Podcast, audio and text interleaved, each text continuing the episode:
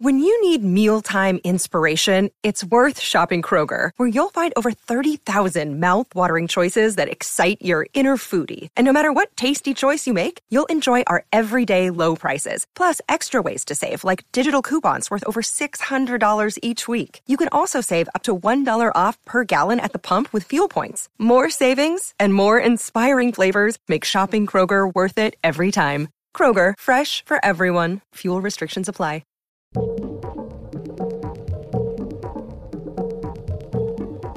Welcome to Pretty Scary. With your hosts, Caitlin Cutt, Gary Martin, and Matt Todd Brown. Hey, Caitlin. Hey, Let's just do it and be legends. can we? I've been waiting for you to ask me that for I think almost two years now. We should just do it and be legends. we should just do it. Let's just do it and be legends. Are we talking about surprise chicken or the Firefest? Both. Okay, sweet. Surprise chicken. The the business coming soon. If you listen to Yeah. last week's episode, Yeah. new It's- it's new plan coming limited c- Patreon content. from Pretty Scary LLC yeah, launching a new venture, Surprise Chicken, Can't wait. in 2024. fucking great. In the meantime, Yeah. However, we are revisiting. honestly, one of my favorite episodes we've ever done. I think it's a lot of people's favorite episode, which is the Fire Festival episode. We were out in front of it. We got on this Fire Festival story really fast. we were so on it. It was great. I, and we, I still laugh when I hear you say shark infested waters in my head because that's still funny. The sharks don't even come up. Th- There's so many things in the original article that you and I read that aren't even they don't even have time to get to in Right. this document. Okay, so to be clear, we're talking about Friar Fa- Fire Fraud, which is the Netflix documentary. There Um, are two. You're you're half right. We're talking about the Netflix one, but that one is called Fire. The greatest the party, greatest that, party never, that never happened.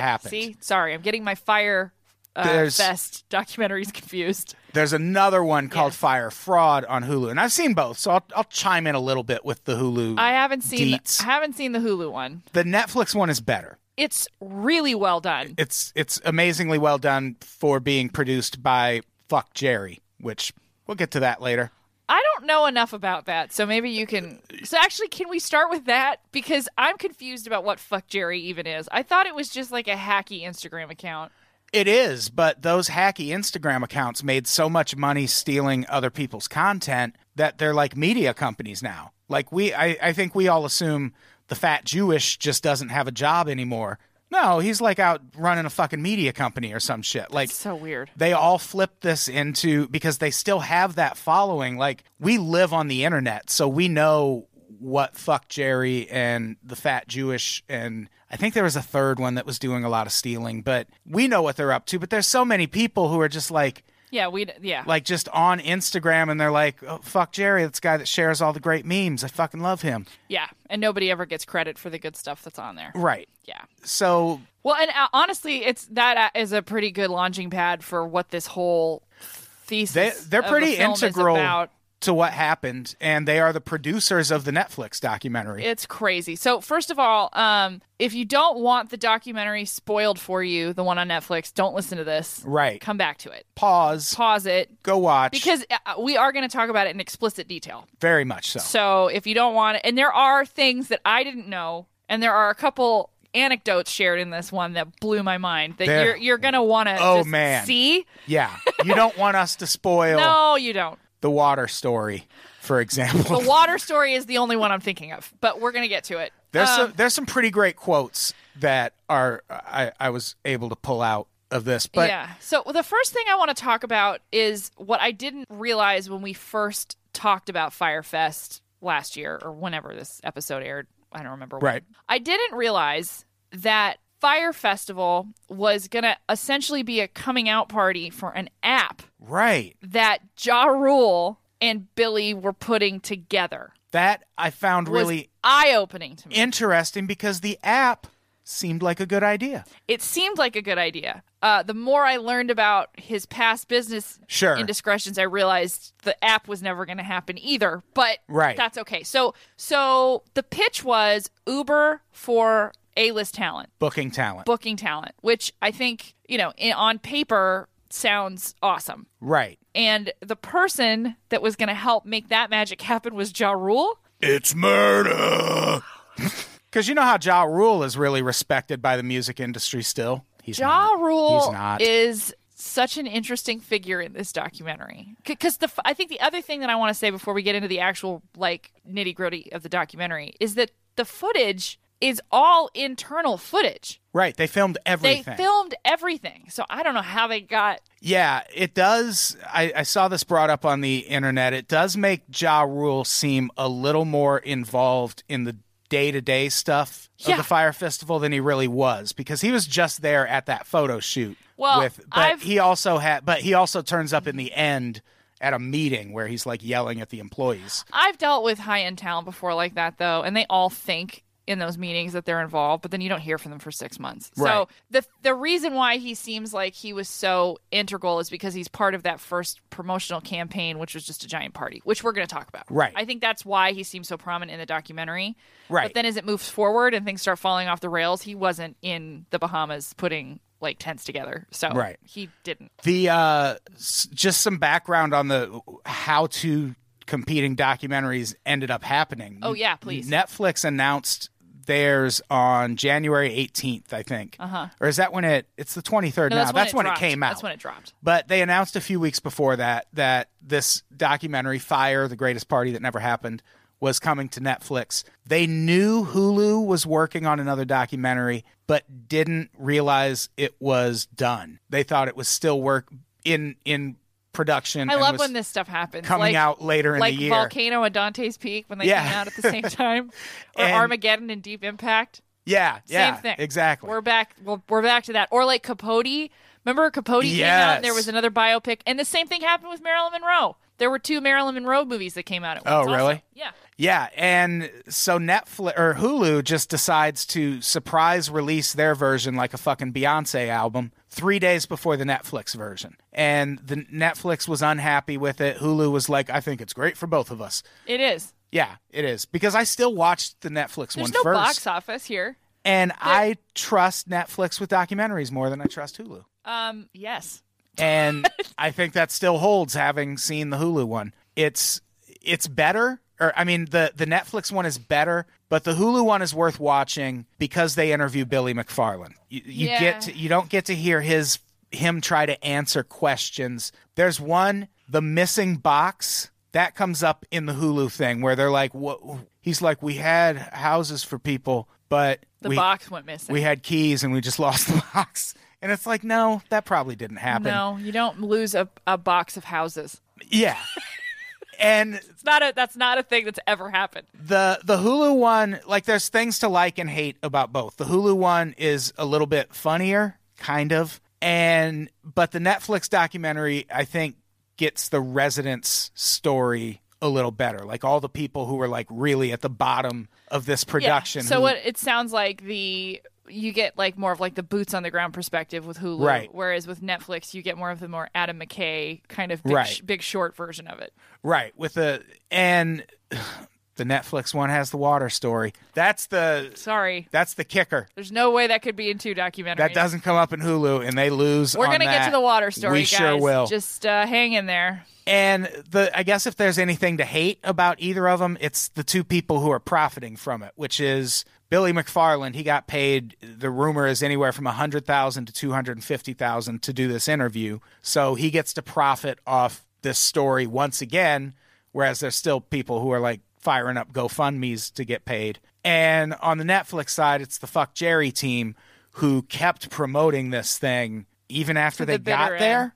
Yeah, I I don't really care about that. Yeah.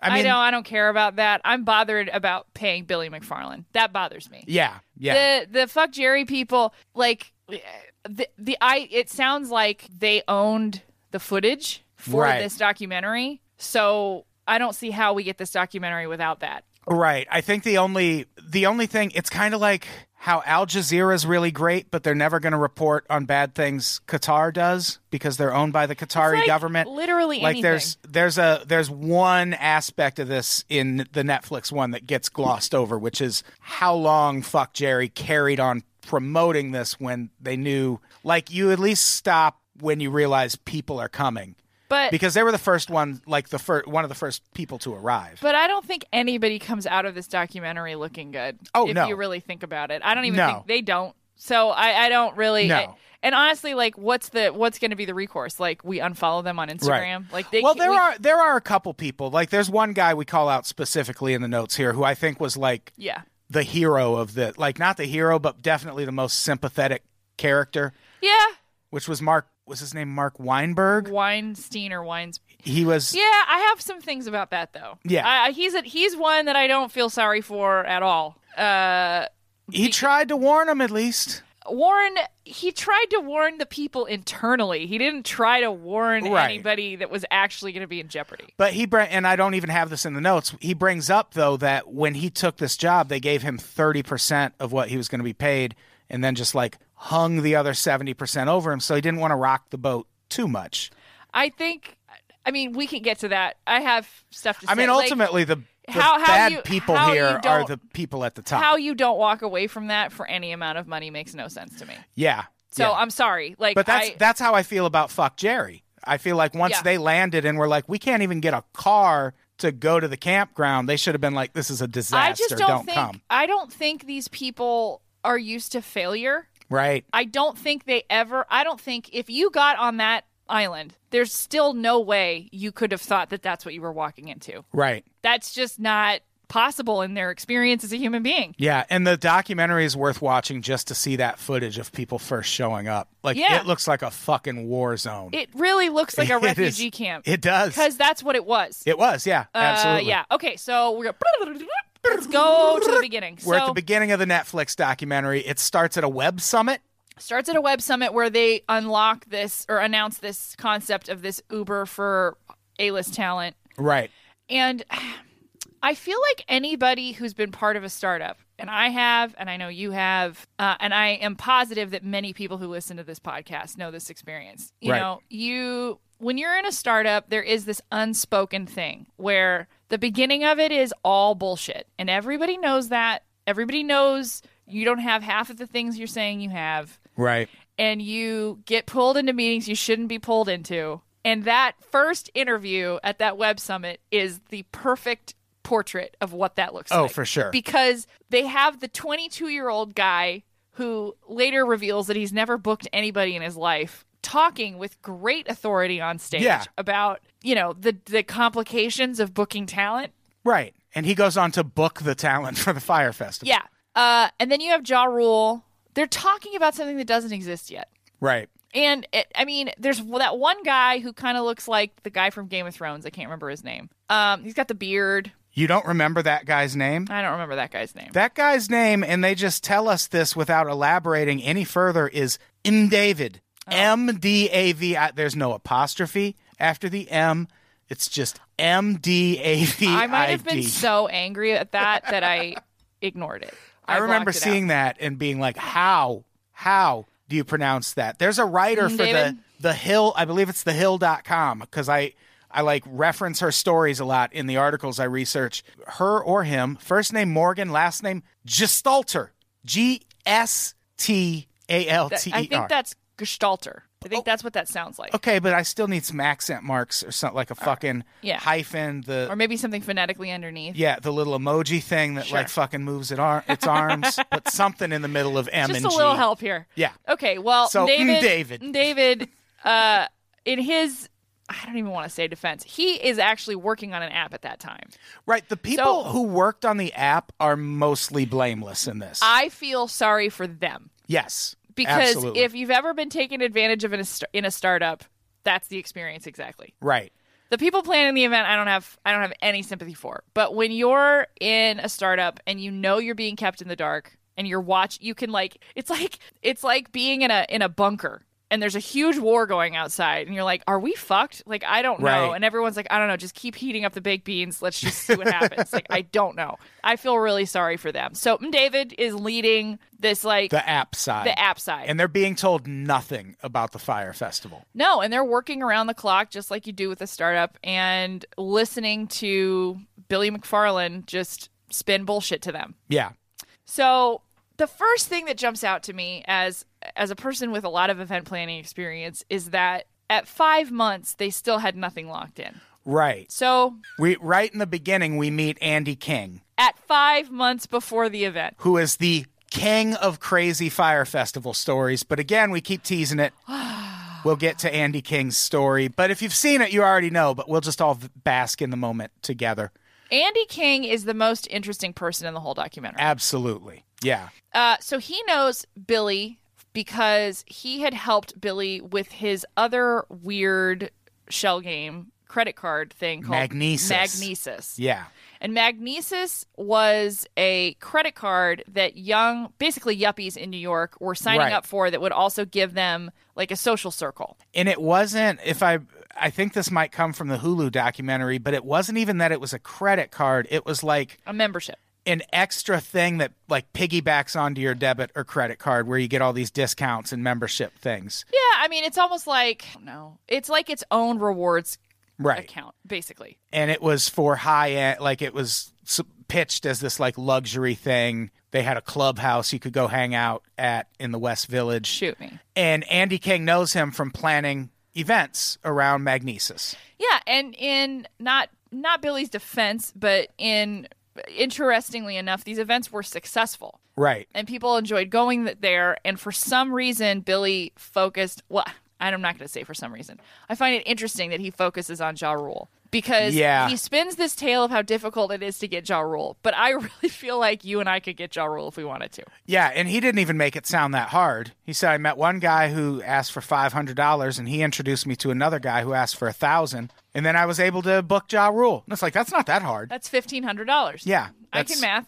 Yeah, Yeah, I that's- did it. You should pay those people for putting But- you in the right direction. it made me wonder if he and this is the story by the way that he tells at this web summit and when i'm listening to this story i can't help but wonder if he uses the kind of the his energy behind that story as a way to continuously manipulate jaw rule because Yeah. i think it plays into his ego in a way that clearly jaw rule wants oh, for sure. like no question Yeah, Ja Rule is still kind of defending everything that happened. And he does, like, as it reaches the end of the documentary, he does too. So Ja Rule really bought into this. Like, oh yeah He was a I- believer. he was like everybody involved part of the scam right. which uh, i mean it's interesting because when the when we first talked about this event i looked at it as like just a bad it was just badly done Right. but the this documentary does a good job of kind of really extrapolating this guy's he's a scam artist he's a scam artist. and in the end it's like oh my god Yeah. Oh, the en- the twist he's at the this end. man there is no question that he's a criminal He is a criminal. Yeah, this is- Possibly. this is a true crime documentary and and and it's the last part of it that really seals it and he's possibly the type of criminal that you're not going to be able to fix. Not like po- that not po- last crime he pulls, it's like It's- this guy is no he's pathological irredeemable. Yeah. Like he's done. anyway, so but I, I want to talk about him for a second because as I, I watched the documentary I, like three times, Yeah.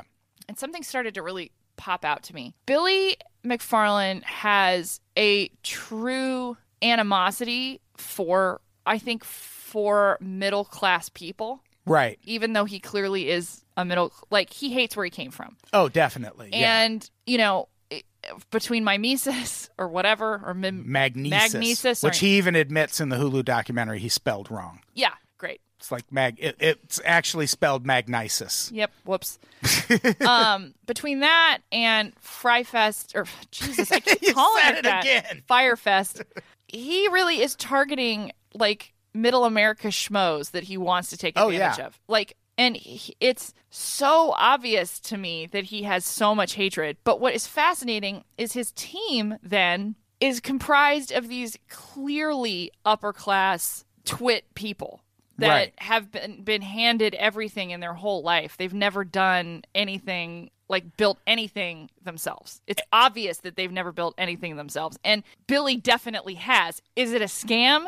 Absolutely. But he's actually built something before. Right. So right. he's able to manipulate all of these people, which I found really interesting. And I think the way he targets middle America is a really good example of how out of touch he is with how middle America works because middle America can't afford to go to the fucking fire festival.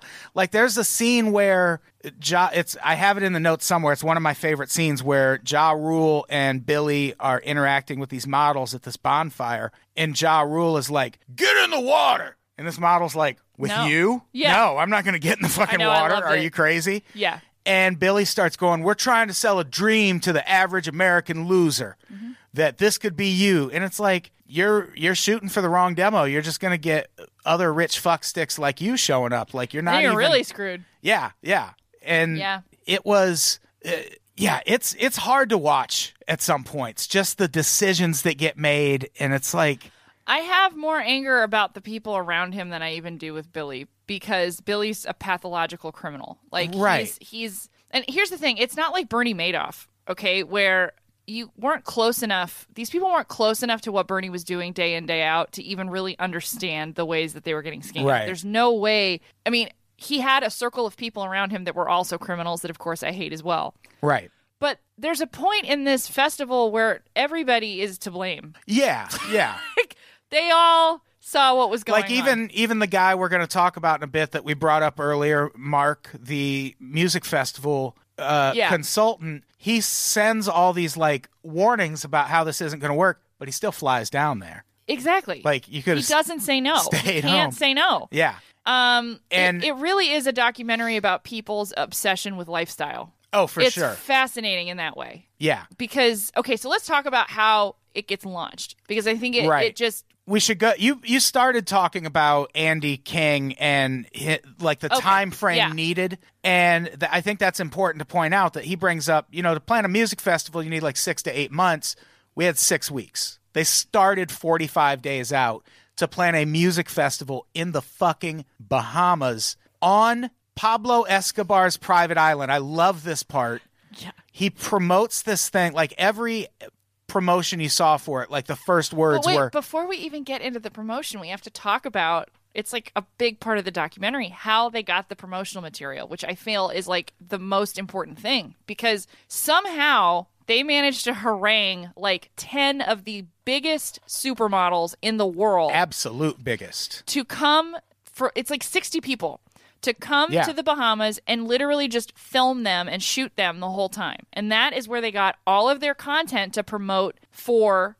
Firefest, which I think again is really smart. It was re- like their their marketing strategy was great. Like Had they been planning an event in the background, it would have Right. been perfect. if they if they thought beyond that, it Yeah. might have been amazing. But yeah, they do this big photo shoot that ends up being all of the promotional material that anyone who attends the Fire Festival ever sees. Yeah. And it's like Bella Hadid. It's like Bella Hadid, fucking uh, Haley Baldwin, who's Yeah. now Haley Bieber. Uh, yeah, like the biggest fucking. I don't pay attention to models. They had Kylie Jenner. Well, they get her. Right. Right. To do. Okay. So all of these models start posting from. So it's really smart. They they get the models to the island.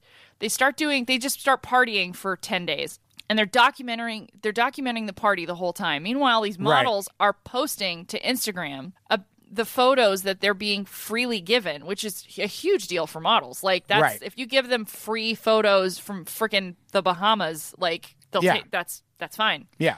So they go, they're posting, and it starts this whole buzz about Firefest. Right. And can I pull out a, a couple choice quotes? Yes, please do. That I, I found around this time when all of this. Uh, well, one thing I want to mention about Pablo Escobar's former island, I, I Please. love this detail. They the owners were very explicit when they were trying to sell Yes. this island to Billy that at no point in the promotion are you to say this is Pablo Escobar's island, and immediately. It's like the first thing. the first thing is on Pablo Escobar's former island. it was one of the first things we brought up. Right. And that's one of the first mistakes he makes because then they get kicked off the island and they have to go somewhere else. Which, in hindsight, you and I didn't know that it wasn't on Pablo Escobar's island at the end of the day. Right, because what they were doing is the the images they started showing people after they got kicked off that island was the area where the festival finally happened, but there's a sandals resort attached to it and they just photoshopped that out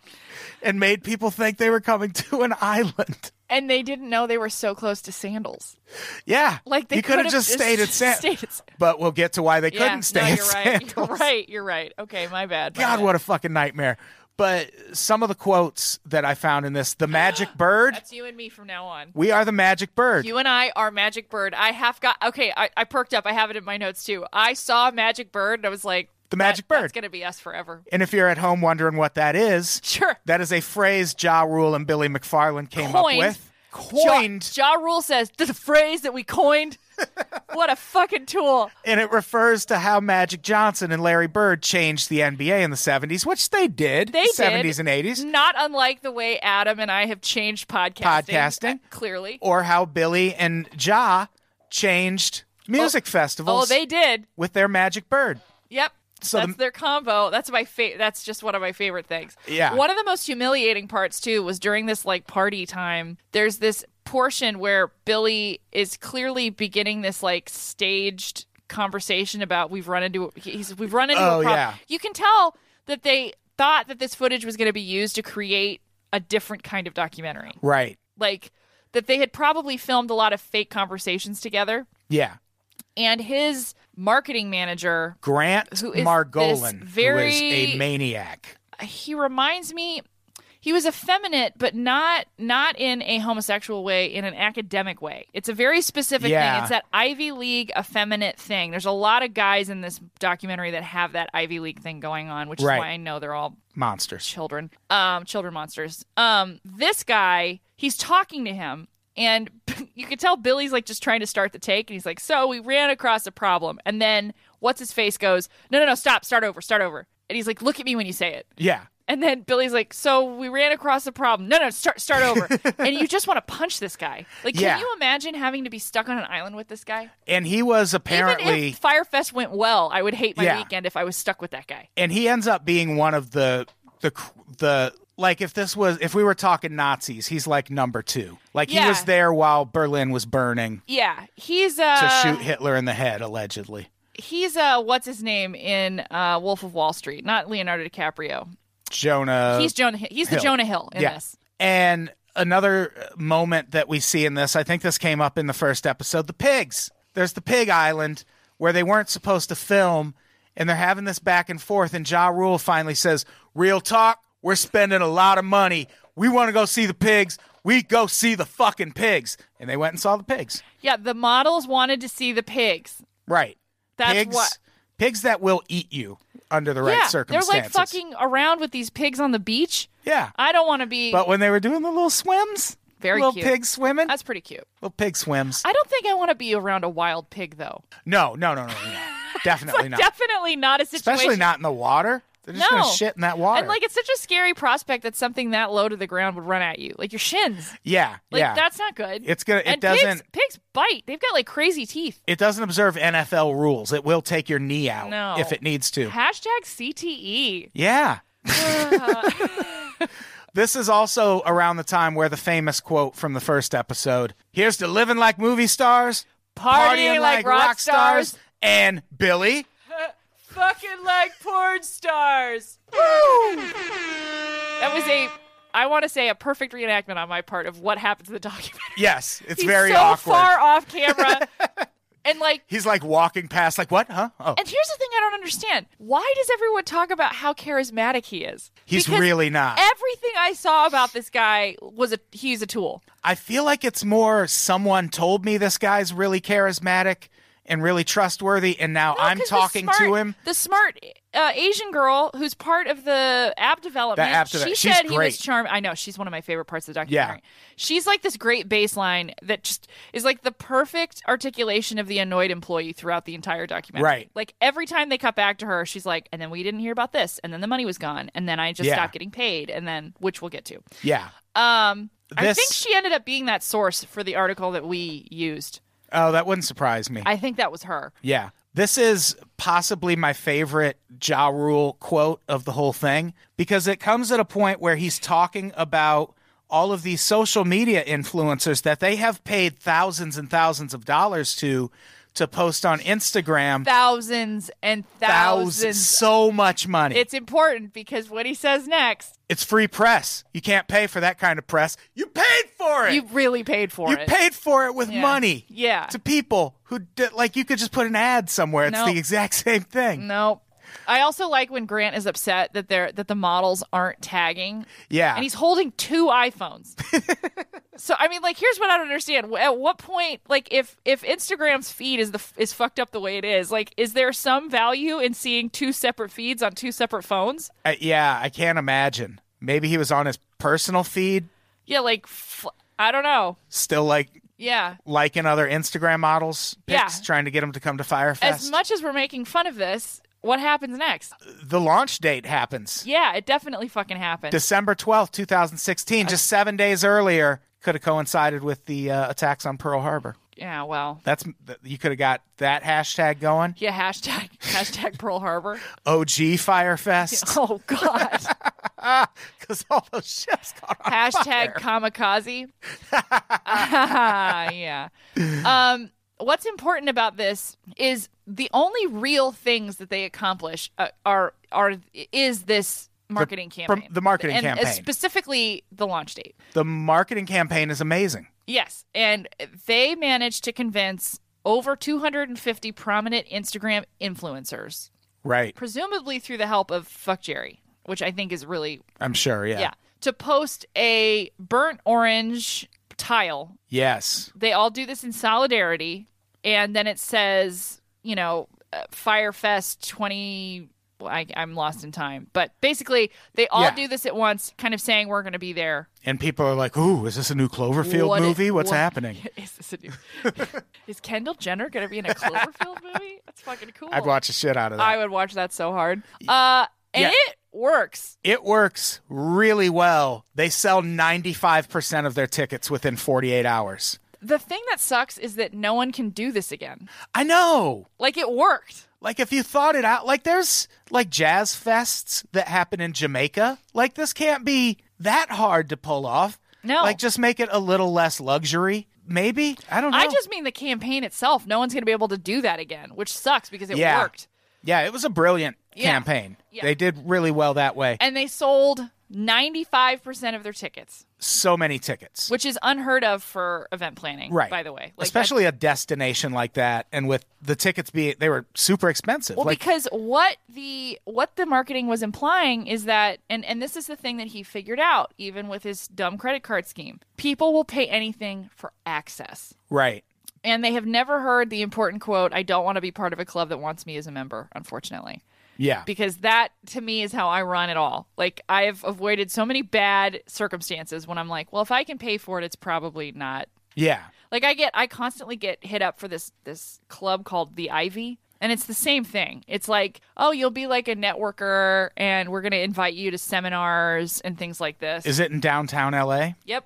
I did. I went to a poetry reading there Mm. for a publication I used to write for that you won't believe this never paid me. Weird. And the cool thing about the Ivy, uh, for one thing, it looks like where CIA agents meet to discuss their plans. What a relief. It's a fascinating room to be in. But they did the. They have a bank vault like four levels underneath downtown LA. And uh, that's where this fucking poetry reading was, and the room is really cool. But they like they try to really push that The membership. secrecy vibe and they were like uh here's a basket put your phones in it and i was like i'm not fucking putting what are you gonna do throw me out of a poetry reading oh no Yeah, we're already four floors beneath Yeah. the earth. yeah it's fine You Uh, know we're in a vault, right? Yeah. I'm not getting reception. What's the problem? so mark weinstein he is the music festival consultant that we uh, uh, mentioned earlier Yeah. We also find out later he was supposed to be the yoga coach. Yes, in one of the craziest moments from this documentary. And this, like, no matter your opinion on him, he's absolutely one of the most abused empl- employees.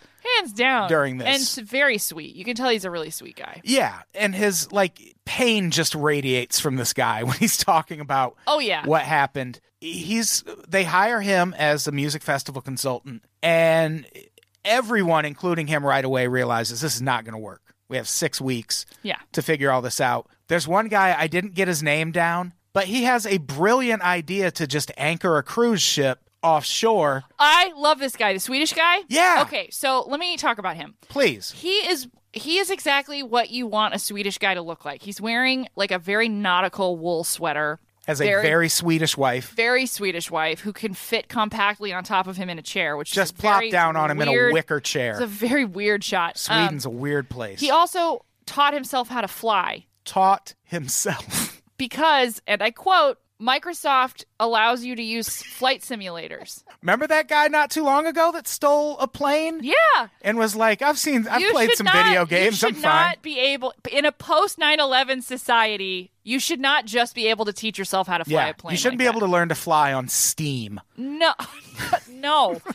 anyway, um, despite the fact that this man is a self-taught pilot, uh, he is a civil engineer. Right. And there's this scene where he's got like the map of the island uh, in some. It looks like a tiki bar with Ja Rule and Billy. Billy promptly spills beer all over the map Yes. and he's trying to explain to both of them that we're gonna have to this is where the toilets are going remember toilets people need toilets Right. we're gonna have to buy thousands of toilets and they just keep laughing yeah. like they're not thinking about people having to use the toilet Yeah, and he he brings up what I still think would have been a great plan. Yeah. Uh just have a cruise ship offshore and take people back and forth yeah by and, smaller and he's boats. got all this momentum because he's like i've solved this and he's like now the only thing we have to worry about is getting people on and off the dinghies and he starts laughing and then that Grant guy says, "Oh, we're not doing that anymore. Everyone's going to be on the island." but what's shitty about it is he says it to him like he's an idiot yeah. that's what bothered me i was like fuck are you kidding me which I that's a thing I used to hate from working day jobs and even a lot of the writing jobs that I had that were like full-time jobs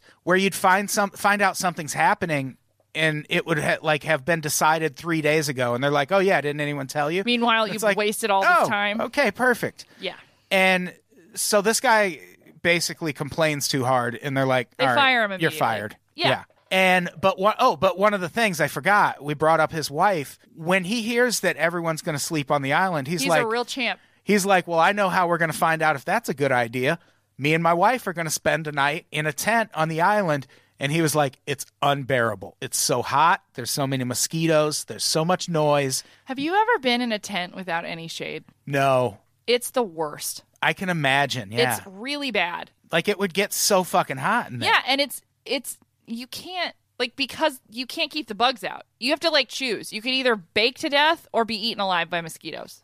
Yeah. Because you have to either open things to let a breeze way through or not. Not great, Bob. Yeah. Yeah. It's it's a a- it, it was a very bad plan. Yeah. And it gets worse and it gets found out. People find out that it's a bad plan. Um This is when Andy King comes back on the scene. yeah. So Andy King, how do I First of all, I think Andy King was partly in love with him. definitely. It's the only thing I can I definitely believe that. and I would even wonder if they had a relationship. I don't I don't know. Yeah. Because his level of investment with Billy is not logical. Oh no. And the way he talks about Billy, he's like, I've known Billy since he was about 20 years old. And I thought, uh huh. Yeah, where did you meet him on Craigslist or How did we meet Billy? Right. And he said, and this kid is an incredible entrepreneur. And he kept saying that. Yeah. And he still says it. One of the first things he says in the documentary, he's talking about how much chaos it was and he goes, "And now I just hope Billy doesn't go to prison for it." Why? Billy deserves prison. Billy should be in prison. He should absolutely be in prison. So yeah, Andy King comes back. They they go through the whole thing with the island and them getting kicked off the island. So now the location becomes Exuma Point or Eczema Point. I don't know. That sounds very unpleasant. Exuma Point sounds like a medication. Yeah, yeah. They both it it For sounds eczema. sounds horrifying. And so they show up on this this part of the island and they start telling people we're going to do this every year for 5 years. You're all going to get contracts. So immediately people start working very hard on behalf of the fire festival despite the fact and this came up the first episode. They booked this fucking thing the same weekend as the one event Only. that happens in this area of the Bahamas every year. I feel like only is more important than The saying only, one. yes.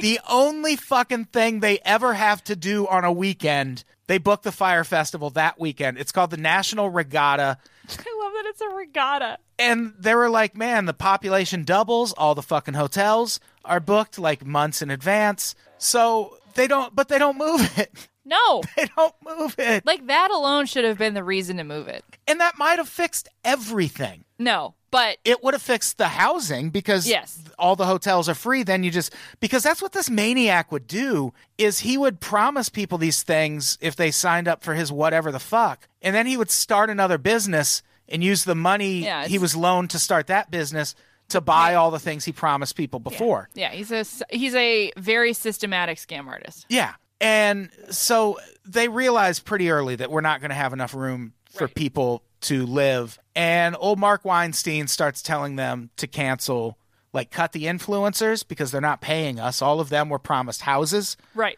250 influencers all promised houses on National Regatta weekend. And then they had also sold all these housing packages. And this is, I fucking, oh, this is the first crazy Billy McFarland quote as it pertains to Mark Weinstein. This is my you and I our hearts are the same. Yeah, this is, this I love is you the, so much.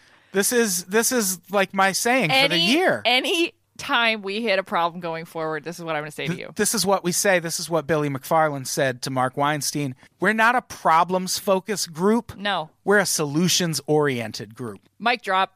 Yeah, exactly. I Uh, had a manager say that to me at I was just about to say it is the most day job thing. but the manager who said it to me was joking because I was trying to vacuum. I was working at a furniture store and he asked me to vacuum and at one point I'm realizing nothing's getting picked up. And I go over to him and I was like there's a gigantic hole in the hose here. We have to replace this. And he goes, "I don't like problems. I like solutions. Figure it out." and he was being funny. Billy McFarland absolutely not. There's nothing. There are few things that make a person feel as hopeless as bringing a legitimate concern to a boss and have them respond in that way. Yeah, Oh yeah. It's a very specific feeling of disappointment. It's disheartening. It's yeah, it's demoralizing. All the D's. Yeah. It honestly, it we're not a problems focused group.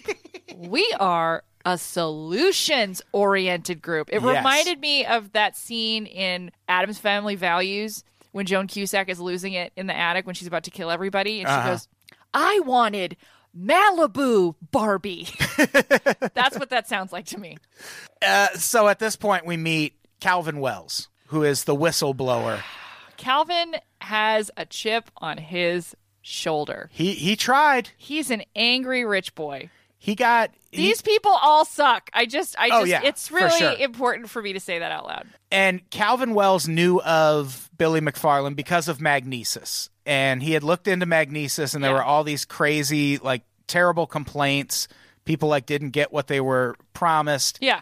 So he's like, okay, this Here we feels go. like another scam. Here we go. So he calls some of the bands that have been booked because he knows their agents, and they're like, "Did you get the money yet?" And they're like, "Weird, you should ask. We have not been paid yet." And he's like, "This is two weeks away. This is a fucking scam." He's the one who finds that Eczema Point, like they've been photoshopping the sandals out. So he starts up this website called at Fire Fraud and assumes that The once he- Twitter account, right, Twitter the account, famous Twitter account. Yes, which that that came up in the first episode. At that time, I don't think anyone even knew who was behind it. No, I didn't know until I watched this. Yeah, and no one cares. Nope. There's no like. First, he's just tweeting his suspicions. So then he flies down there and gets video of these tents, which turn out to be leftover FEMA tents from Hurricane Matthew. And he starts posting that, and even then, people are like, "Whatever, man." Firefest 2017. I'm going to go there. I need to be a legend. Let's, Let's just, just do it. do and be it, be legends. legends. Yeah. Just chill, man. I can't believe that didn't like we need to make a third Firefest documentary, I think. Yeah, it's really quick. It's just us in a FEMA tent Yes. presented with us a mountain of problems to which we look at each other and we say we're not a problems oriented group we are a solutions oriented Correct. and then you say Let's just do it and be legends. and that's the end The end. the end We just filmed it. yeah I mean, we're not filming, but no but i mean like paint a visual picture can in your that mind. just be our pitch yeah, to I think so. hbo hulu would pick us up Definitely. amazon is looking for content right now oh hell yeah. We'll sell it to Amazon. we'll take all of that money we'll move it over to surprise chicken and when people finally get their chicken 18 months later, they'll be so surprised. well the surprise is not everybody gets chicken There's that too. Also, they're live chickens. Everybody's purchasing livestock. Surprise! And they're being mailed to you. Be on the lookout for it. Yeah. Yeah. If you get a box with a bunch of holes punched in the top. so the people go like the after this guy shows up what one thing he notices is just the sheer amount of workers going into building the infrastructure you need to house all I- these I, people gotta say, it's not a good look because it's all black people. oh yeah yeah Like, it's not, and they're in horrible conditions. did you see that I wish you guys could have seen the face Adam just made. i don't know who it was but it was some politician on the left and he tweeted never before in american history has it been allowed to make people work with no pay this government shutdown is a travesty and people are like hey slavery slavery was also a time in american history when Definitely American history. yeah it's a big oversight when you're sending out when you're hitting the tweets Yeah. When was the last time you checked that $5 bill? exactly That's going to lead you to where you need to be. and yeah that like whether anyone likes it or not that does make this an even worse look it would be one thing if they were trying to throw this in fucking apartheid era south africa and just had white people building everything Cool. we'd be like yeah fuck those racists but Yeah. no they go to the bahamas they Take advantage of people that are not. they're living in the bahamas It's not their vacationing house. there It's their house. Right. And this is a quote from Marianne Roll, who owns a restaurant bar in Eczema Point.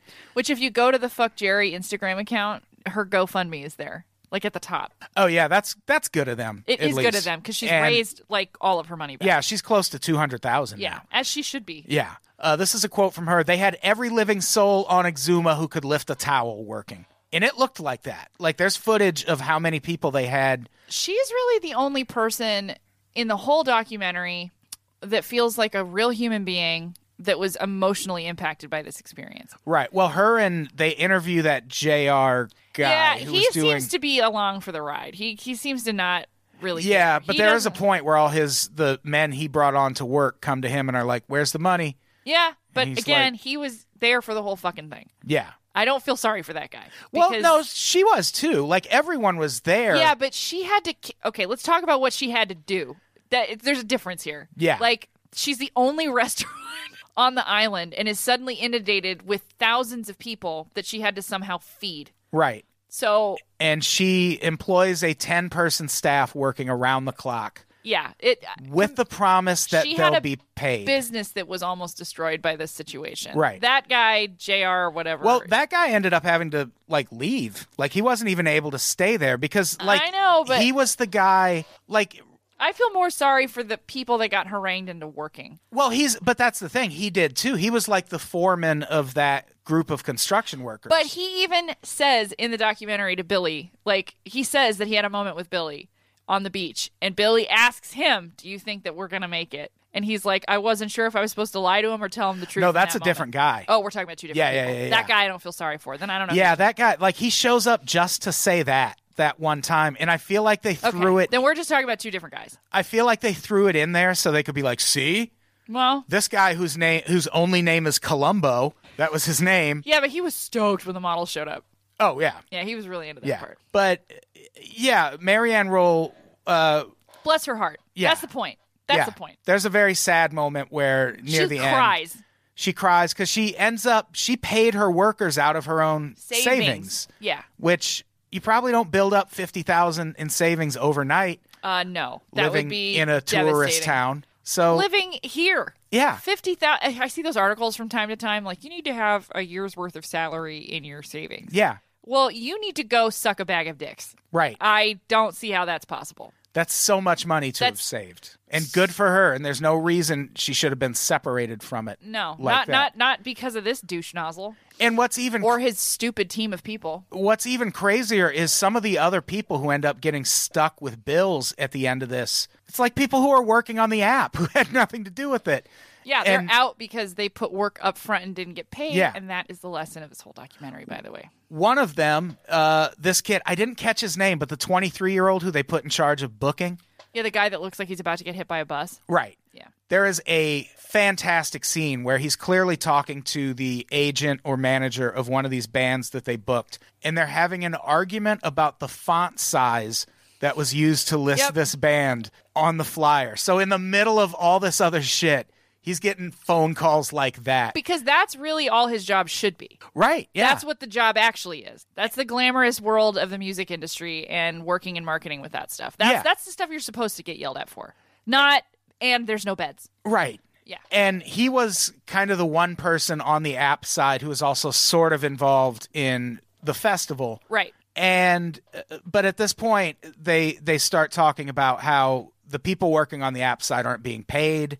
Right. One guy gets paid in a bag of cash, which I'd still be like, "Oh, this is neat. Rubble rubble. Yeah, I hope it had like I hope it was like a burlap sack with a dollar sign on the side, like That's when the you only rob way a I would bank. Uh. take it. I if if it weren't that, I'd say I'm sorry, I can't accept it. Firek.com. Important. this is a website that pops up and basically the owner of this website starts blackmailing or extorting billy and telling him he'll take this website down which this website it's sharing actual pictures Well, and he's he this website is clearly somebody on the inside because he's Right. The the stuff he's sharing is stuff that only like senior leadership knows is going wrong at the, at this point. right so they they have like a big al capone meeting where he calls everyone in and is like if you're the rat and he never finds out who it is in my house where my wife sleeps while my children play with their toys. signed the watcher Oh my God. I'm sorry. I just have to sometimes quote The Godfather or I just can't stand it. so uh, basically this guy the person running this website is like we'll take it down if you start sharing actual pictures of the site and he refuses so this website stays up and at that point andy king our beloved andy Okay. steps in and is like look billy you need to tell people this is not going to be a luxury festival and then maybe we can pull this off and billy refuses The other thing about Andy King that I like is that he deems himself the Billy Whisperer at one point. right I am I wish there was a whole documentary about their relationship because I have to understand more. yeah there's some there's an extra layer to it that Well, I mean, we're but not he- getting He dazzled a lot of people, like that woman Colette or Kanata or Renata or whatever that blonde lady that's in the documentary for Oh thirty yeah, seconds. the investor. Yeah, that's like some rich socialite woman that invests in him. She's another one yeah, that just would keep giving money to this guy. so much money. And one of the things they do uh, at one point when they're running out of money to put this on, they start emailing the people who've already paid hundreds of dollars for these tickets, and they start emailing them and go, "By the way, this is a cashless event." All your money will be stored on this wristband, and most people are putting like three thousand on, but you should probably put more if you want to take advantage of everything that'll be happening. And they raise eight hundred thousand dollars doing that. Which, by the way, they don't. They haven't tested the wristbands. They haven't tested the wristbands. There's very little internet connectivity down there, which is pretty crucial for something like that to work. They were just The scamming. only way it would work. right. And they they were just scamming kids to get more money to hopefully. it's just it's shocking to me because it's like again like i come back to bernie madoff it's not like to me bernie madoff's scam had legs for a long time Right. because you weren't they weren't needing that money right away yeah, exactly. but what was he gonna do I don't know. like if it makes more sense to me if at the end of the documentary he just shoots himself on the beach like Right. oh well that's what he was gonna do Yeah. okay but he no just he lets people show up, which is insane. i don't get how that's possible Uh, yeah. It's have you ever planned a, a big event not like a huge event. Because I just planned a Christmas party this year with 300 people. Oh, that sounds like more than I would want to take on. And Did you do it in the Bahamas? no, I did it at a very high end resort in Newport Beach Nice. for my job, RIP. uh, and it was one of the most stressful experiences of my recent, ex- you know, uh, existence. Right. And that's just people going to a place for several hours. Right. And Where the person the stress was, gee, I hope they have a good time. you're Yeah. Like the person you were dealing with, probably if you asked for something, was like, Okay, we can do that. It's fine. yeah, it's Yeah. part of reality. But We can access that.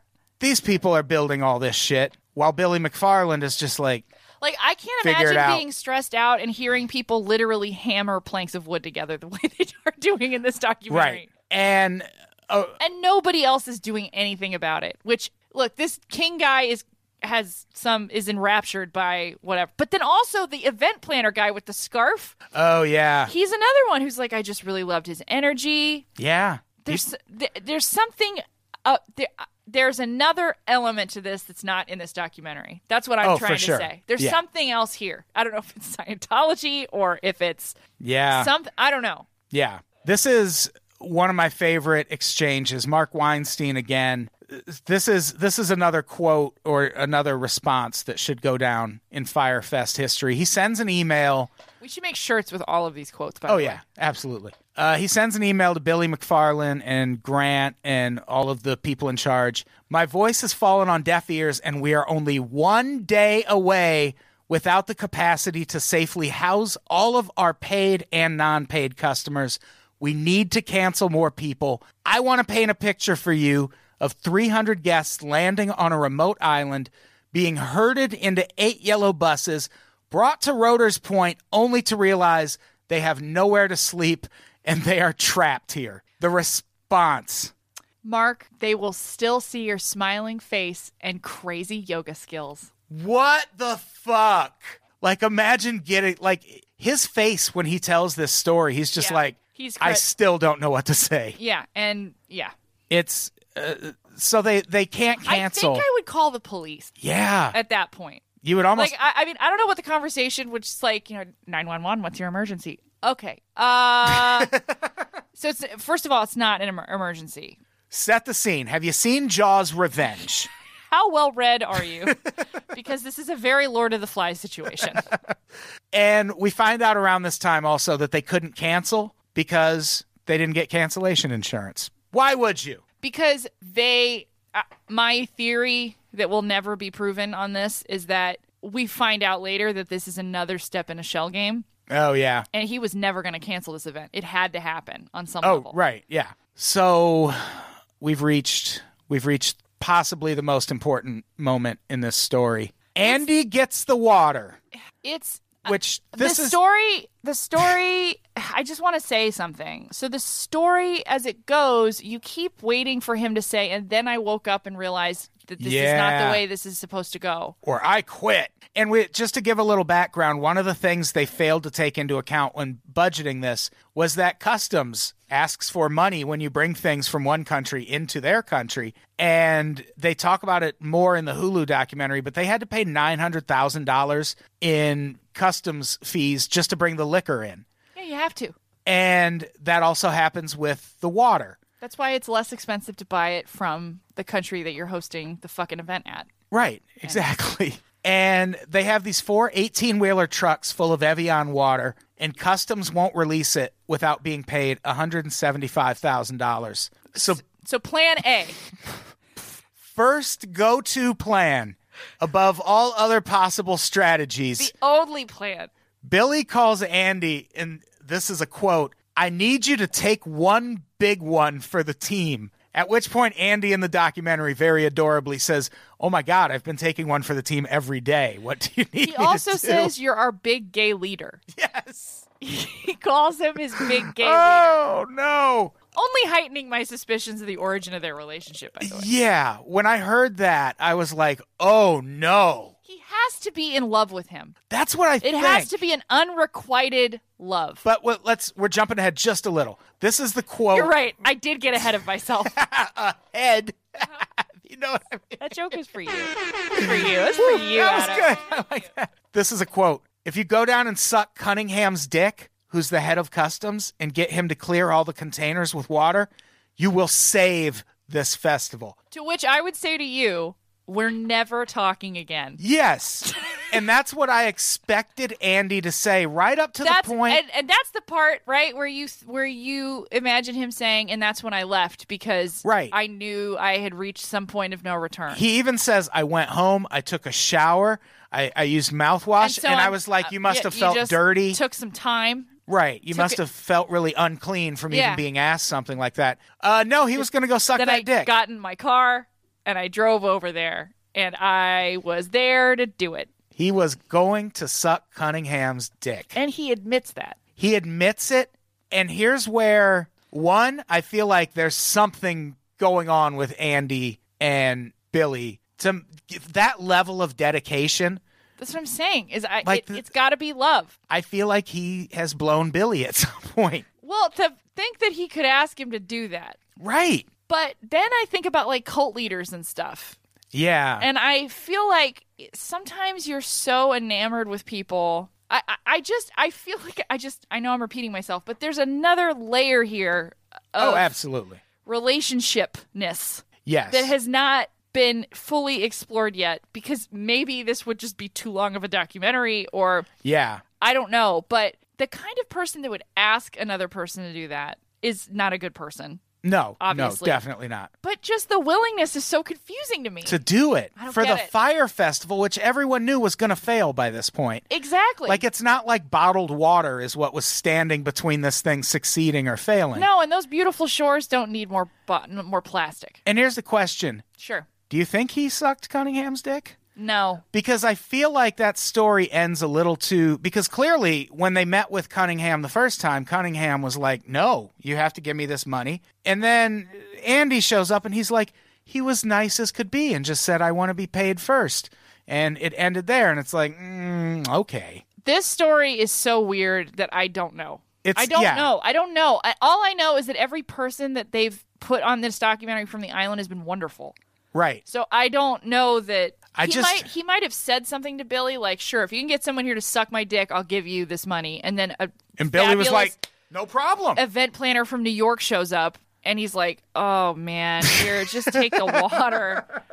You guys are so fucked anyway. It doesn't matter." Yeah. So uh, everything that they, you know, they they get to the point where it's time the day before the launch, and then it rains. Which is bad It's very bad. because they have half-made tents and mattresses all over the ground. right. Which, Which, first of all, mattresses on the ground. eh, yeah. Bad, bad. I mean, they were wrapped in plastic, but still, this is why I'm saying these are people that have never done anything for themselves before. right. because they don't know the consequences of mattresses on the ground. Yeah. Yeah. It's, but they still have people come, even after the rain. You would think after the rain, that would have been such an easy, well, sorry, it rained and it destroyed the area. God gave them an out. Yeah, they had a simple out and they didn't take it. They let people keep coming. And the document, like, I- I don't think we have time to get through don't. all of it, but that's where things really get out of hand. Well, that part is kind of not even worth talking about, in my opinion. Well, we it's can the- skip over it because it's the thing that everybody knows. It's the part everyone knows. Everyone knows what happens when the people cheese sandwich. arrives that c- famous cheese sandwich incident. Uh, I didn't know about the jet. They were promised private jets, and it ends up being a commercial 737 with a Firefest logo on it, and everyone's just like in coach. Uh oh. Pretty great. So uh, the documentary ends with the basically the aftermath of this. Well, there's a surprise ending, in my opinion, because the the doc. The, the- Oh, so the the festival's over. It's a failure, right, and there's a like a million different postmortems from different people about it. right. then people who are on the Firefest email list start getting addition- new emails from this guy Frank. Right.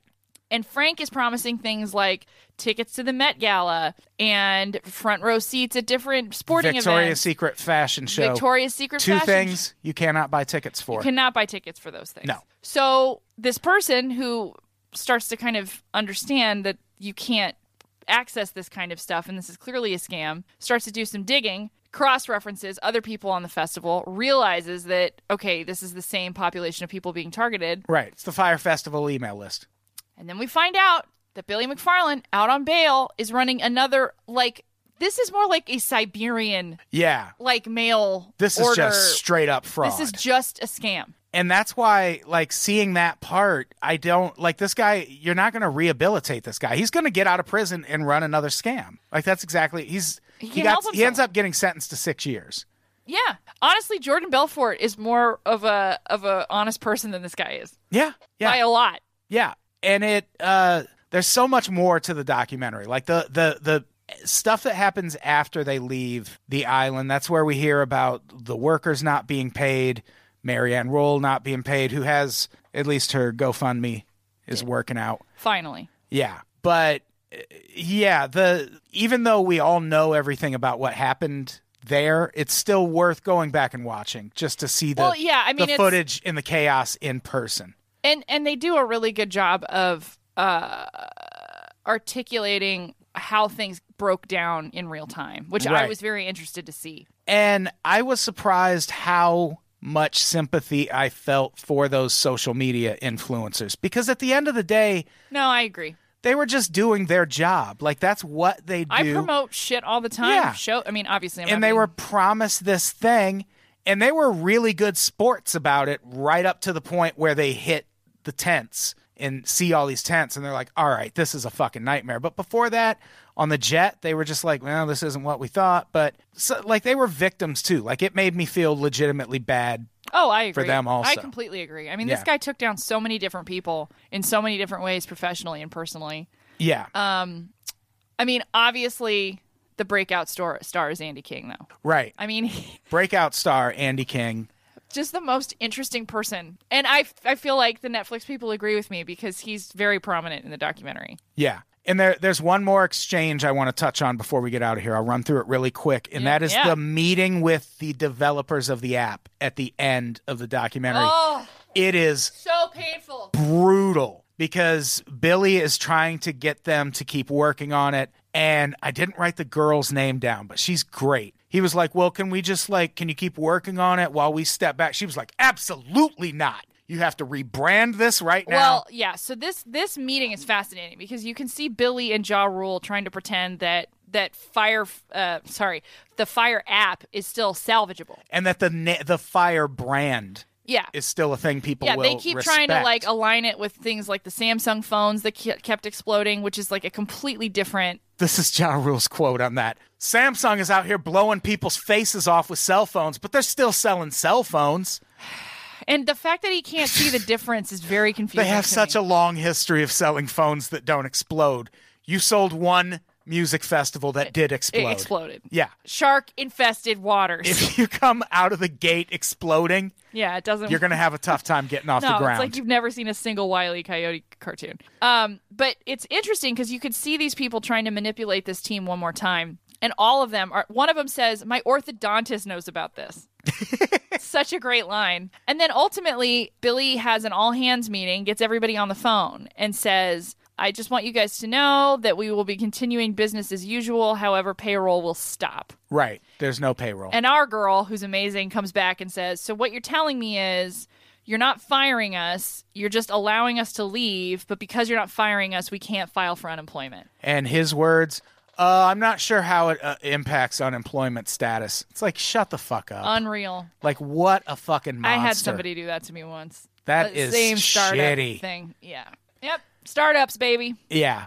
It- so it's a it's a fucking nightmare. But they they end up talking to the FBI, and Billy is in prison. Like he's in prison right Yeah. now, I believe. He should be forever. Yeah, he should have gotten more than six years. Yeah, I mean, if someone had died, it would have been Yeah. because that could have happened for And sure. even more uh, on the app side of things, we find out at the end, M. David got sued for one of Billy's outstanding American Express bills Yep. because he was the next in line on the app side at the company. Ja Rule? What, Ja Rule's fine. Ja Rule's fine. What's Ja Rule doing? Uh, he is tweeting. He's also developing this Oh, that's right. He's developing this app where you can uh, book talent. talent. It's called Icon. Weird. Weird. Yeah, I Huh. wonder how he got into I that don't know. hustle. I don't know. So that's the episode. Go out and watch the. doc. I would actually. I would. Go be a legend. Watch the documentary and watch the Hulu one too. I'm going to. Yeah, watch them both. The Hulu one is good, if nothing else, for the interviews with Billy McFarland. I just didn't have time. Yeah. Yeah, it's just uh, And the Netflix one, I think, is the better of the two. it's so well done. yeah. Uh, Ah, so we made it. we made it. So anyway, Anna Nicole Smith, God damn it. she signs with Guess, Oh. and uh, I just have like 40, 11 to 11. I have 45 more minutes on that, and then we're going to get out of here. yeah, I, I did notice that you've got 67 pages of notes today. Yeah, I did. I did really go all out. I, I had 13 pages of notes. That's a lot. I'm I'm getting a little nervous about the way our note taking has expanded. So, what do we have to plug before we get out of here? Last Saturday of every month, Hollywood Hotel, 9 p.m. Come to the Unpop Stand Up Show. White Wine True Crime. You can find us all over the place. Uh, and we will be in Portland at the Listen Up Portland Podcast Festival. It's going to be fucking rad. We're going to be at Cooper's Hall on Saturday, February s- 16th at 6.30. And we're going to, Carrie and I are going to be recording live, baby. It's going to be fun. Very nice. All right, let's get out of here. Caitlin, say goodbye. Uh, goodbye. Goodbye, everybody. We love you. Thank you, Cleveland.